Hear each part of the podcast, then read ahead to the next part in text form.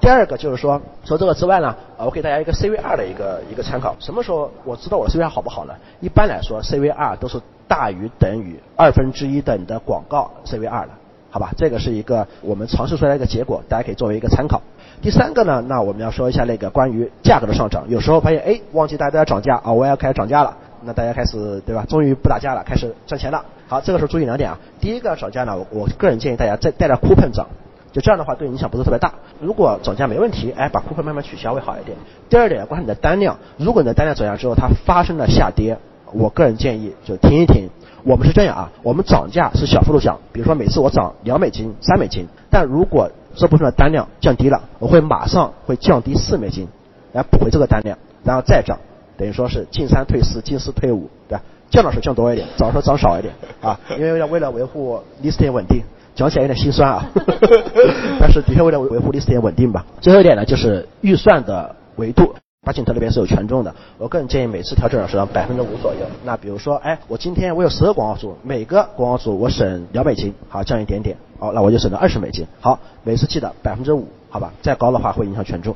好，这个是我对忘记 Acos 的一个建议。嗯，非常感谢 Neil 这个精彩的分享啊。我们的 Elva 和老陈还有什么补充的吗？在忘记广告 Acos 调控这一块？Acos 呢，我觉得，嗯，我比较赞同刚刚那个老师讲到的，你不要只是盯这个指标，因为更多的其实作为卖家，可能大家都是关注忘记我挣多少钱。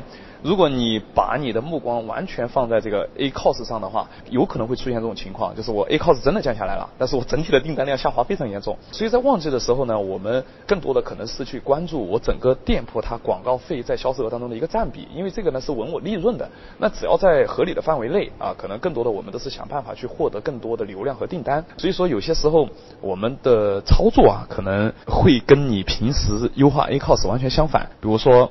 我之前一个表现不是很好的词，然后转化率偏低嘛，因为它的这个投产比不好，所以我把它否掉了。但是大家都知道，本来旺季来了，它的转化率整体都会有大幅度的上升。以前这个它表现不好，说不定你现在把它放出来试一试，它现在的转化率又变得很好了，对吧？所以我们甚至会有这样的操作出现。这个呢是我觉得可能要提醒大部分卖家朋友们的。好，谢谢老陈。好的，刚才 Neil 还有老陈也说到的话，就是说降低那个 A cost 的问题。所以其实我觉得在旺季里边，我们对于除了站内的广告，我们还增加了我们的一些 DSP 的投放。我觉得其实，在旺季的时候做您对应的一些表现不错的产品，您再去进行一个站外的 DSP 的投放，也是我们过去也是收到一些不错的成果。但这个还是要去看每个卖家的一些广告的预算。那么，以上便是本次关于旺季 A cost 管理的分享。在分享的最后，也给大家留下一个有奖问答题。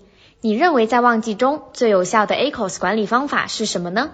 快来评论区告诉我们吧，将有机会获得神秘礼包哦。最后再提醒一下，大家别忘了在评论区扣我们的暗号“旺季躺赢秘籍”，获取关于旺季的更多干货内容。那么感谢大家的收听，我们下次再见。